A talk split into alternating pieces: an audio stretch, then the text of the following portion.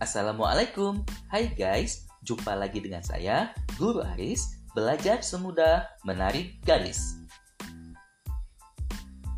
Pembahasan kali ini kita akan membahas tentang apa itu hoax. Teman-teman, pasti sudah sering kan mendengar kata hoax? Apalagi beberapa tahun ke belakang kan? Nah, Ketika teman-teman mendengar kata hoax, apa yang terbesit di dalam pikiran teman-teman sekalian? Yaps, betul. Berita bohong atau informasi palsu. Di mana informasi palsu atau berita bohong adalah sebuah berita yang belum pasti kebenarannya. Berbicara tentang hoax, teman-teman tahu nggak sih kata hoax itu ternyata merupakan sebuah kata serapan yang diambil dari bahasa Inggris yaitu hoax.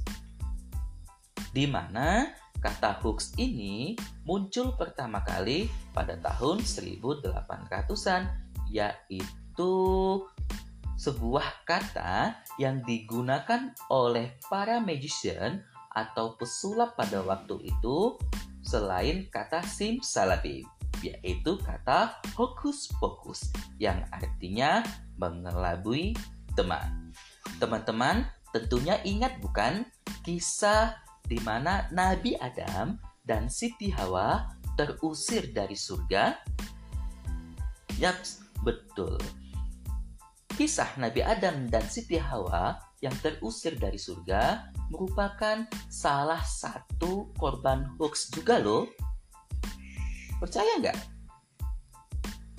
Iya, kisah Nabi Adam dan Siti Hawa yang terusir dari surga merupakan korban hoax dari iblis yang menyebarkan hoax pada Nabi Adam dan Siti Hawa mengenai buah kuldi di mana Adam dan Siti Hawa dibisikkan kata-kata dari iblis yang memberikan berita bohong bahwa Allah tidak suka atau tidak menyayangi Nabi Adam dan Siti Hawa yang melarang mereka berdua untuk memakan buah kuldi di mana kenyataannya bahwa Allah Subhanahu wa taala hanya ingin menguji Nabi Adam dan Siti Hawa tentang ketaatan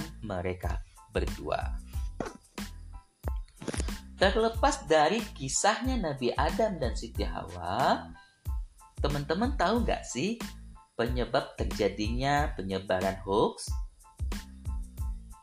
Ya, penyebaran hoax ternyata bisa diawali dari diri kita sendiri. Kenapa? Karena adanya rasa ingin tahu yang berlebihan di dalam diri kita. Wajar sih, karena kita sebagai seorang manusia biasa yang memiliki rasa ingin tahu. Tetapi, rasa ingin tahu yang berlebihan itu dapat menyebabkan penyebaran berita hoax yang tanpa kita sadari itu muncul dari diri kita, teman-teman. Selain itu, rasa takut kita akan kehilangan informasi baru ya atau yang bisa sering disebut dengan istilah FOMO, fear of missing out. Nah, dengan rasa takut ini kita secara tidak langsung mengakses, menyebarkan berita-berita yang belum pasti kebenarannya. Tetapi tidak menutup kemungkinan orang-orang menyebarkan hoax memang dengan secara sengaja. Orang-orang atau oknum-oknum yang sengaja menyebarkan berita hoax ini memiliki beberapa tujuan nih teman-teman. Nah, tujuan tersebut adalah yang pertama menyamarkan kebenaran. Dengan menyamarkan kebenaran, para oknum ini akan mendapatkan atau akan sukses menutupi kebenaran yang ada dengan kebenaran yang menurut mereka itu benar dan padahal itu sebuah kepalsuan. Yang kedua, orang-orang atau oknum-oknum yang menyebarkan hoax ini ada juga yang bertujuan untuk mendapatkan penghasilan nih teman-teman. Karena dengan mereka menyebarkan hoax atau dengan mereka mendapatkan perintah atau mendapatkan project untuk menyebarkan hoax, mereka mendapatkan hasil atau mendapatkan cuan atau mendapatkan penghasilan tambahan.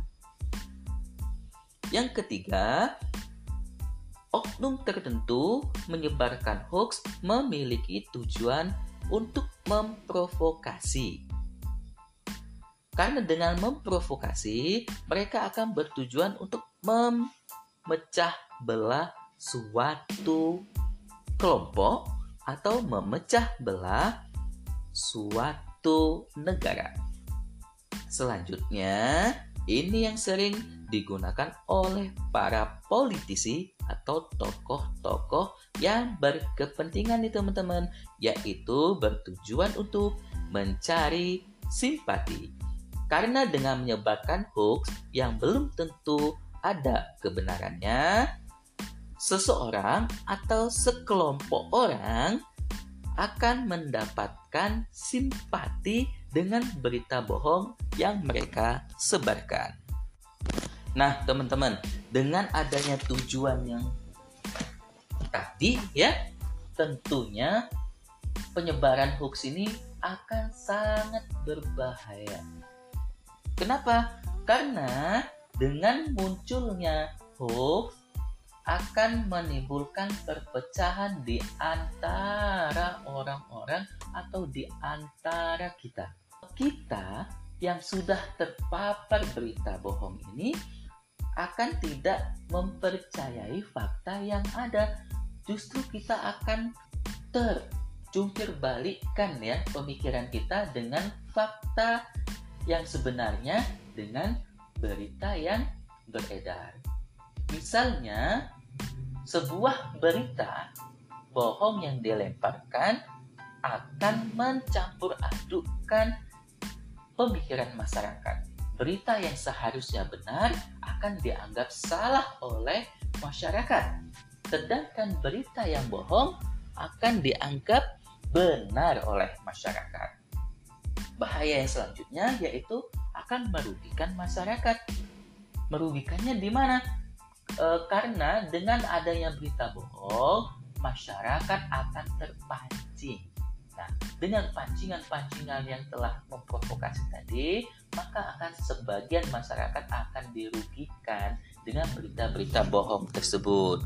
Bahaya selanjutnya dapat menimbulkan pandangan negatif Teman-teman pernah tidak menemukan sesuatu yang baik karena adanya berita bohong yang dilemparkan secara terus-menerus, maka sesuatu yang baik ini akan dipandang buruk.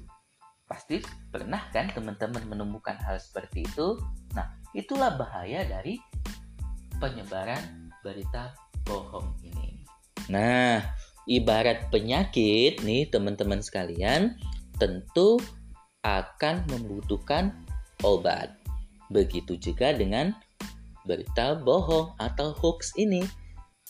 Untuk mengendalikan penyebaran berita bohong, tentunya ada beberapa cara atau beberapa kemampuan yang harus kita miliki agar kita tidak terjadi korban hoax atau kita tidak menjadi pelaku penyebaran hoax yang tidak disengaja. Yang pertama, kita harus mengakses informasi dari tempat yang terpercaya. Menurut Jenkins, ya, um, sebuah kemampuan yang harus kita miliki adalah play, yaitu mengakses atau memainkan sesuatu. Dengan kita mengakses sesuatu, ya, dengan kita mengakses hal-hal yang menurut kita tidak baik, maka kita secara tidak langsung akan terpapar dengan yang tidak baik tersebut. Tetapi ketika kita mengakses sesuatu di tempat yang baik atau di tempat yang terpercaya, maka kita secara tidak langsung akan menyaring penyebaran hoax tersebut. Cara selanjutnya yaitu cek kebenaran berita. Dengan kita mengecek kebenaran berita, maka kita akan terhindar dari penyebaran berita bohong untuk kita dapat mengecek kebenaran berita, kita harus memiliki skill distribute kognitif yaitu sebuah kemampuan literasi digital di mana kita dapat berinteraksi dengan penuh makna. Artinya, kita tidak terburu-buru dan berinteraksi dengan penuh logika dan secara sadar. Cara selanjutnya yaitu saring sebelum sharing. Artinya, kita harus menghindari hal-hal di mana kita langsung share tanpa menyaring kebenaran berita yang kita dapat. Jangan takut untuk dianggap orang kudet. Kenapa? Karena dengan kehati-hatian kita, kita dapat melindungi orang-orang sekitar kita bahwa dengan kita melakukan penyaringan sebelum kita sharing, kita akan terhindar dari penyebaran-penyebaran berita bohong. Cara selanjutnya yaitu bergabung dengan komunitas. Nah, atau kalau di dalam skill literasi digital, hal ini disebut dengan networking. Mengapa? Karena dengan kita melakukan networking, kita akan mendapatkan banyak teman atau kita akan mendapatkan nasihat-nasihat, ilmu-ilmu baru dari komunitas yang kita ikuti. Kita juga dapat bertanya apakah berita ini palsu atau benar. Untuk selanjutnya, dan ini yang terakhir ya teman-teman, yaitu kita harus senantiasa bernalar kritis, di mana kita harus terus mempertanyakan keabsahan atau kebenaran berita yang kita terima. Nah, skill yang perlu kita asah agar kita selalu bernalar kritis, kita dapat mengasah skill judgment, yaitu kemampuan untuk selalu mempertanyakan berita-berita yang akan kita dapatkan atau informasi-informasi yang akan kita sebarkan. Nah, itulah tadi tips atau cara agar kita terhindar dari penyebaran berita hoax. Ingat teman-teman. Nah, teman-teman, ingat berita hoax itu sudah menjalar ke berbagai lini, baik itu dari sosial, ekonomi, politik, atau bahkan agama. Sebagai manusia yang beradab, sudah pasti kita senantiasa menjaga orang-orang di sekitar kita untuk terhindar dari berita-berita bohong. Yuk, sama-sama kita tingkatkan kemampuan literasi digital kita agar kita dapat mengedukasi diri kita sendiri, mengedukasi keluarga kita, dan mengedukasi orang-orang di sekitar kita. Ingat teman-teman, di dalam Islam sudah diperingatkan bahayanya penyebaran berita hoax ini. Di dalam Al-Quran, Allah berfirman di dalam Quran surat An-Nur ayat 18 yang artinya ingatlah di waktu kamu menerima berita bohong itu dari mulut ke mulut dan kamu katakan dengan mulutmu apa yang tidak kamu ketahui sedikit juga dan kamu menganggapnya suatu yang ringan saja padahal dia pada sisi Allah adalah sesuatu yang besar. Cukuplah bagi kita sebagai insan yang beradab, takut kepada Allah Subhanahu wa taala dan setidaknya kita takut berbuat jahat kepada orang lain. Oke, teman-teman, demikian dari saya. Semoga informasi dan tips-tips yang saya sampaikan tadi bermanfaat dan dapat menjadikan kita menjadi insan yang selalu menjunjung tinggi integritas dan kebenaran sebuah permasalahan. Sampai jumpa di lain waktu.